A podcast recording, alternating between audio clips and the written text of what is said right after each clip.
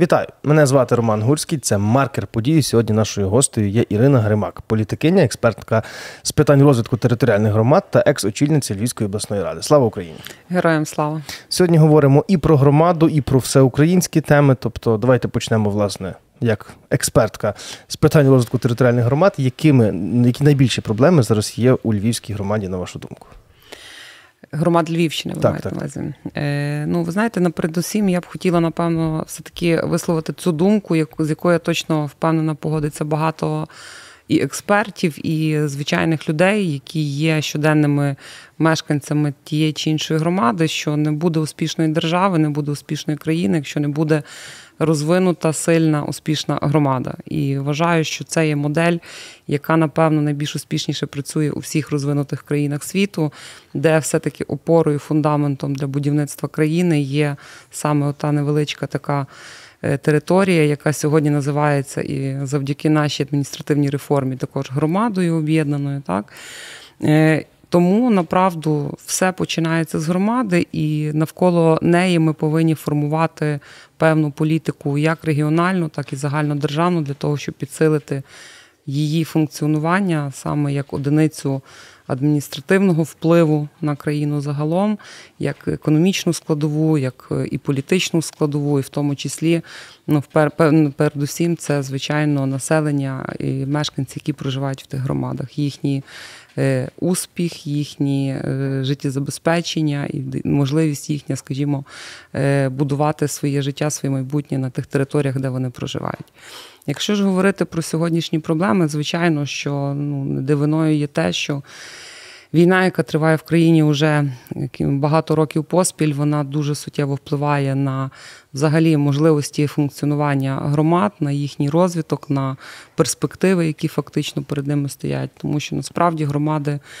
Багато років поспіль уже живуть не в форматі розвитку, а швидше за все в форматі виживання. Так? Тобто вони завжди залишається перед вибором, що обрати більш пріоритетне з точки зору, е, скажімо, реалізації тих чи інших проєктів, чи, скажімо, фінансування тих чи інших проєктів, які важливі сьогодні для мешканців тих громад.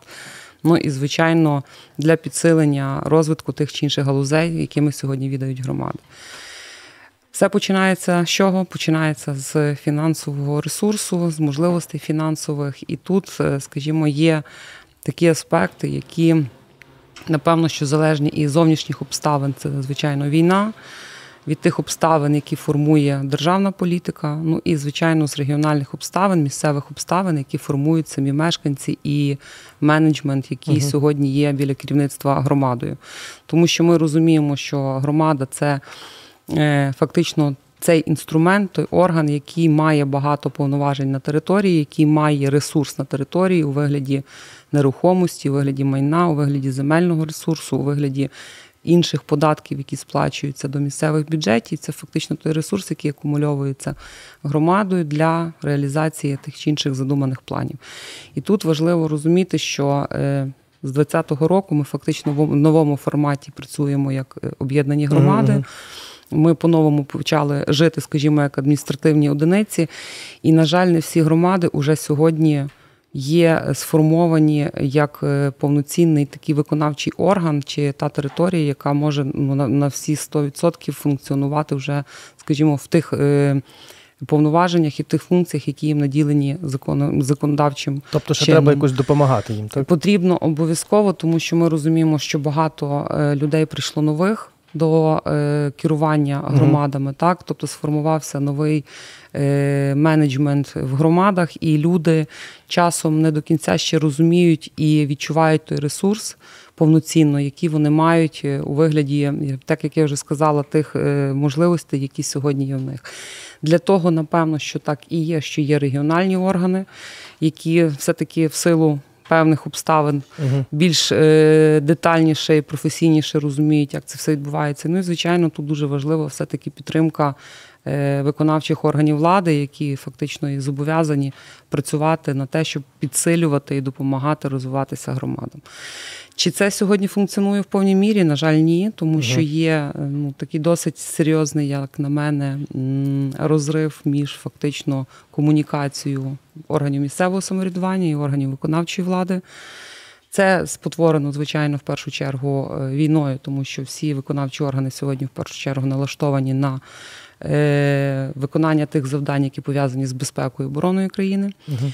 Чи це е, завжди відповідає дійсності? Думаю, що ні, бо все-таки функції виконавчих органів влади в першу чергу налаштовані на посилення і підтримку тих галузей, за які вони відповідають саме на територіях е, для забезпечення е, життєзабезпечення, фактично функціонування цивільного населення. А вже далі, фактично, вони мали б виконувати функцію на підсилення безпеки оборони з міркувань виконання тих завдань, які йдуть з центру центральних виконавчих органів влади. Тому важливо, що сьогодні, е, навіть попри те, що в країні війна, все-таки має бути більш налаштована комунікація угу. між виконавчими органами влади і органами місцевого самоврядування для підсилення, для посилення, для певних консультацій, для того, щоб був із свого роду якийсь певний контроль за використанням коштів, за формуванням бюджетів і відповідно реалізацію тих проєктів, які перед собою ставить громада. От ви вже зачепили тему наповнення місцевих бюджетів, і були були недавно такі дискусії, суперечки стосовно ПДФО військових. Тобто, яка там ситуація? 18% вони сплачують податку зі своєї зарплати військові, але сплачують і 60% з того, що вони сплачують, лишається на місцях в громадах. Була думка, що варто це все централізувати, аби бо громада, наприклад, не може купувати військові певні речі. Держава може. Казали, що якщо буде інша точка зору, полягає в тому, що якщо зробити централізацію, це відразу такий непоганий хаб для розкрадання і тому подібного. Ваша позиція: варто це централізувати чи все ж таки лишити в громадах? Моя позиція, що це потрібно залишити в громадах, а я про це писала, неодноразово давала коментарі. Е, в тій ситуації важливо не куди підуть кошти. Е, хоча моя позиція, що ті кошти мають залишитися на місцях. В тій ситуації уряд повинен встановити. Повноцінні е, правила гри прозорі, якими би мали скористатися органи місцевого самоврядування для того, щоб ті кошти правильно використовувати. Тому що повірте, що дуже багато потреб військових є в тому числі і в тилу, в тому числі для забезпечення Е, функціонування, скажімо, бригад і військових частин повноцінно в цілому. Ну так. Тому що є і ремонт техніки, наприклад, так, є забезпечення матеріально-технічне, окрім озброєння, тобто багато інших побутових речей. Ми розуміємо, що частково йдуть на ротацію військові. Це також є необхідність певно забезпечити місця і території для відпочинку, для реабілітації тих хлопців, які прийшли на ротацію. Та ряд маса інших питань, які сьогодні виникають саме пов'язані з військовою справою. Тобто ті гроші і тут є куди задіяти? 100%. І тут, і в тому числі на фронті, е, за рахунок тих коштів дуже багато було зроблено. Е, допомоги громадами завдяки тим коштам, які акумульовувалися у них в місцевих бюджетах. Ще таке питання: які саме органи відповідають за матеріальну компенсацію сім'ям, наприклад, загиблих захисників е, на Львівщині? Тобто тут ОТГ йде, чи йде якось централізовано, чи можливо з обласного бюджету? Ні, е, компенсації виплачує державний бюджет, але технічну роботу саме по організації виплати виконується органами соціального захисту через відповідні структури е, Міністерства соціального захисту. Тобто гроші йдуть ніби з центру, але безпосередньо виплачує через руки, вже... через руки працівників соцзахисту, які виплачуються вже е, на місцях. Е, ну, наприклад, е, мер Львова Андрій Садовий заявляв, що буде з бюджету міста виплачувати, здається, по 50 тисяч гривень, якщо людина буде вступати в лави певних конкретних військових частин. Е, що це на вашу думку? Це якийсь такий популізм, чи це дійсно є якісь, умовно кажучи, під це гроші?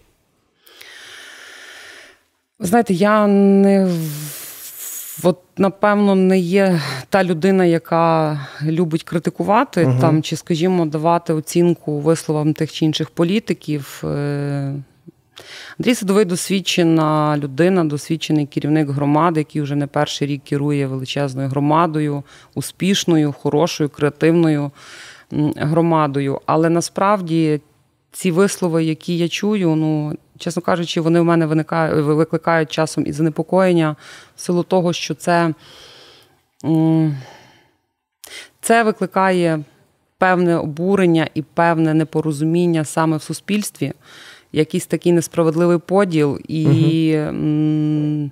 знаєте, таке недосказаність того, що насправді по факту мало би відбутися. Чи є ресурс завжди в такій громаді, як місто Львів, яка сьогодні має ну, достатньо великий фінансовий ресурс, попри те, що ПДФО пішло угу. на державний рівень, вони собі можуть дозволити такі виплати. Інше питання.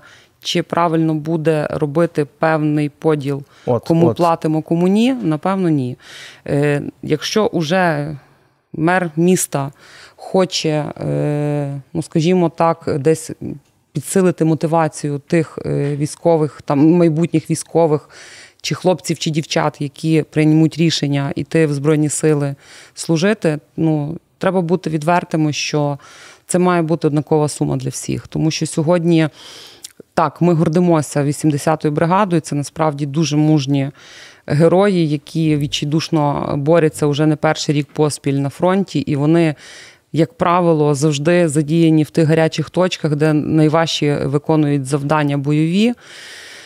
Е, але попри те, е, ті обставини, ті трагічні події, які відбуваються в нашій країні, вони сьогодні дуже сильно змобілізували і посилили е, усі збройні сили України. І я б не хотіла сьогодні ділити на кращих і гірших ті чи інші військові бригади.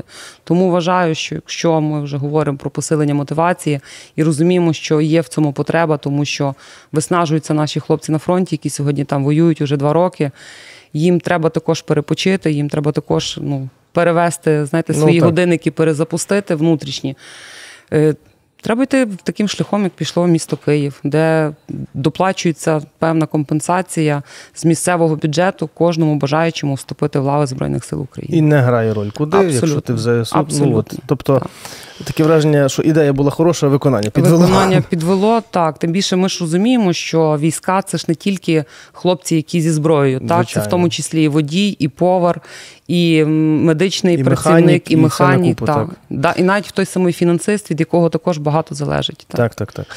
Е, ще є таке питання, як бойкот. Бойкот товарів, наприклад, російського походження, то бойкот товарів, е, які не вийшли, фірми, які не, не вийшли з.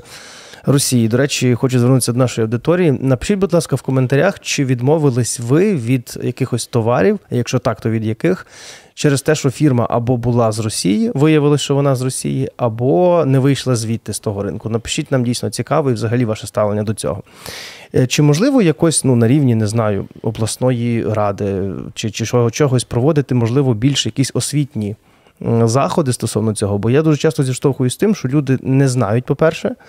А по-друге, якось так до того ставляться, ніби ну ну так, але що від того, що я оце одне купив? Ну я ж не, не дуже впливаю на ситуацію.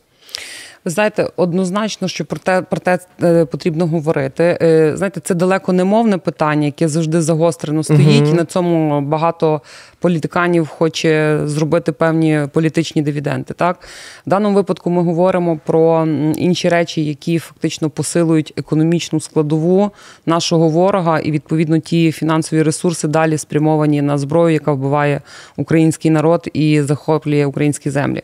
Про це треба говорити. Але з досвіду скажу, і ми неодноразово це практикували, будучи. Е- там, скажімо, ще у виконавчих органах влади, от на прикладі е, екологічних питань, е, дуже позитивно і дуже якісно працює е, розмова з дітьми. Угу. Е, ми практикували такі уроки екології стосовно, пам'ятаєте, була така сміттєва криза, коли потрібно було зменшити об'єми сміття, потрібно було правильно поводитись з відходами. Е, ми робили такі розмальовки, різні навчальні книжечки, дітям роздавали. І ви знаєте, коли дитина зверне мамі чи татові увагу на те, що не можна викидати просто там на газон певний папірець, його угу. потрібно покласти в урну для сміття. Донести. Донести. Воно насправді працює, коли дитина звертає увагу батькам. Я думаю, що тут не потрібно вигадувати велосипедів і піти рівно таким самим шляхом, саме дітям пояснювати, чому цей продукт, чому ця структура, це підприємство сьогодні не може і не має права бути на ринку України, тому що це завтрашня зброя для ворогів, які вбивають батьків, мам, дідусів, братів, сестер і тому подібне. А стосовно якоїсь такої співпраці на вищому рівні, чи повинні люди за це нести відповідальність? Ну знову ж таки, той самий Андрій Садовий, який проводив дуже довго Альфа Джаз Фест, потім це був Леополіс Джаз. Нібито ми відмовились від Альфа Банку, але по факту там е, спонсорами була водичка Боржомі, що також належить Фрідману. Тобто поміняли обкладинку, суть не змінилась. Чи варто його якось не знаю, притягувати зараз до відповідальності винних? Чи чи можливо це, чи є якісь е, не знаю, методи і важелі впливу? Дивіться, в нас є величезна кількість сьогодні правоохоронних органів, які працюють в напрямку безпеки нашої держави. Напевно, без виключення кожен силовий орган, в тому числі і такі органи, як прикордонна служба і так далі. Так вони наділені достатніми повноваженнями для того, щоб боротися з небезпекою саме у вигляді провокацій і різних угу. такого роду е, ситуацій, які виникають. Чи потрібно притягувати до відповідальності? Як мінімум, про це треба говорити публічно і піддавати це публічно осуду. Тому що ну українці напевно відрізняються від багатьох країн і в першу чергу від свого ворога тим, що це велика нація е, освічених, культурних, е, історично підкованих людей, які знають свою історію, які бережуть свою культуру, які люблять свою мову, і відповідно все, що є українське, воно насправді в серці живе з кожним українцем. Тому в даному випадку, напевно, на е, своє внутрішнє потрібно звертати увагу відчуття і до своєї, е, як то кажуть, приходити до свого сумління. Що відповідно напевно і буде покликане саме тим суспільним осудом, таким широким загалом.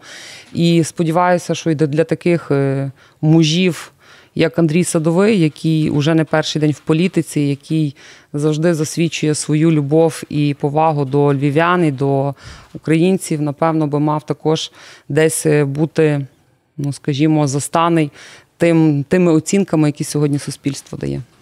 Е, ще таке питання власне про кризу влади. Вона зараз в Україні все ж таки є. Вона назріла. Зокрема, 17, здається, депутатів Верховної Ради зараз хочуть складати мандати. Ще 17. Ще 17, так, так ще 17 нових. І от є такий момент, що їх там хочуть втримати. І питання в мене два: чи на вашу думку, чи мають вони моральне право під час війни от казати з мене годі, робіть собі, що хочете, я йду, я втомився, як як це і казав. Я устав, я ухожу. І друге питання: для чого їх хочуть стримати, і чи буде з них там сенс? Чи це будуть звичайні кнопкодави, якщо вони лишаться, якщо людина втратила повністю мотивацію? Тобто відпускати чи не відпускати? Ну, напевно, якщо людина таке виявила побажання, то потрібно відпускати. Але я вважаю, що сьогодні, е, напевно, хіба дуже суттєві обставини мають відбуватися в житті тої чи іншої людини, угу. яка, е, скажімо, висловлює своє бажання скласти повноваження і скласти мандат довіри, який давало, скажімо, їй велика кількість людей, голосуючи на виборах. Морального права насправді нема. І якщо ти вже визвався грибом, то ти маєш в тому борщі доваритися до кінця. Чи відпускати? Ну, якщо така, таке бажання є, то звичайно ми розуміємо, що ці депутати в більшій мірі не будуть присутніми на засіданнях Верховної Ради і не будуть виконувати свої функції як обрані депутати. Тому, напевно, що, скажімо, ефекту і ефективності їхньої роботи точно від цього не буде і користі не буде.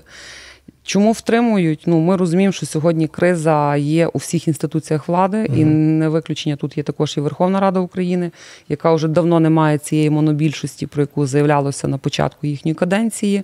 Ну, яка була фактично була так, але ми розуміємо, що ця монобільшість вона і була кнопкодавами в більшій мірі, mm тому що, на жаль, левова частина тих людей, які присутні сьогодні у правлячій е, партії, так правлячої влади, це насправді люди, які випадково потрапили в політику і не до кінця, напевно, розуміли взагалі, куди вони йдуть, і якими навіть не те функціями чи обов'язками вони будуть, скажімо, обтяжені, а які вони повноваження мають для того, щоб виконувати свої державні функції. Тому це звичайне стримування далі процесу кнопкодавства для того, щоб забезпечувати проходження тих чи інших законопроєктів у Верховній Раді, які потрібні сьогодні діючій владі. Отак ми сьогодні з вами дійшли від е, громади до Верховної Ради, і я б, можливо, візьму на себе таку несміливість зробити висновок, що хоч риба й гниє з голови, чистять її з хвоста. Тому, якщо буде працювати в нас добре громада, то й держава буде працювати добре. Дай Бог, щоб тільки держава чула цю громаду. Дуже вам дякую за цю розмову. Нашою гостею була Ірина Гримак, політикиня, експертка з питань розвитку територіальних громад, власне, та екс-очільниця Львівської обласної ради. Дякую за розмову. Дякую. Мене звати Роман Гурський. Підписуйтесь на наш канал, пишіть коментарі, робіть поширення. Таким чином ви сприяєте українському, україномовному і проукраїнському контенту. Ну і звісно, не забувайте, треба донатити. А наша русофобія чи русопатія ніколи не буде достатньою.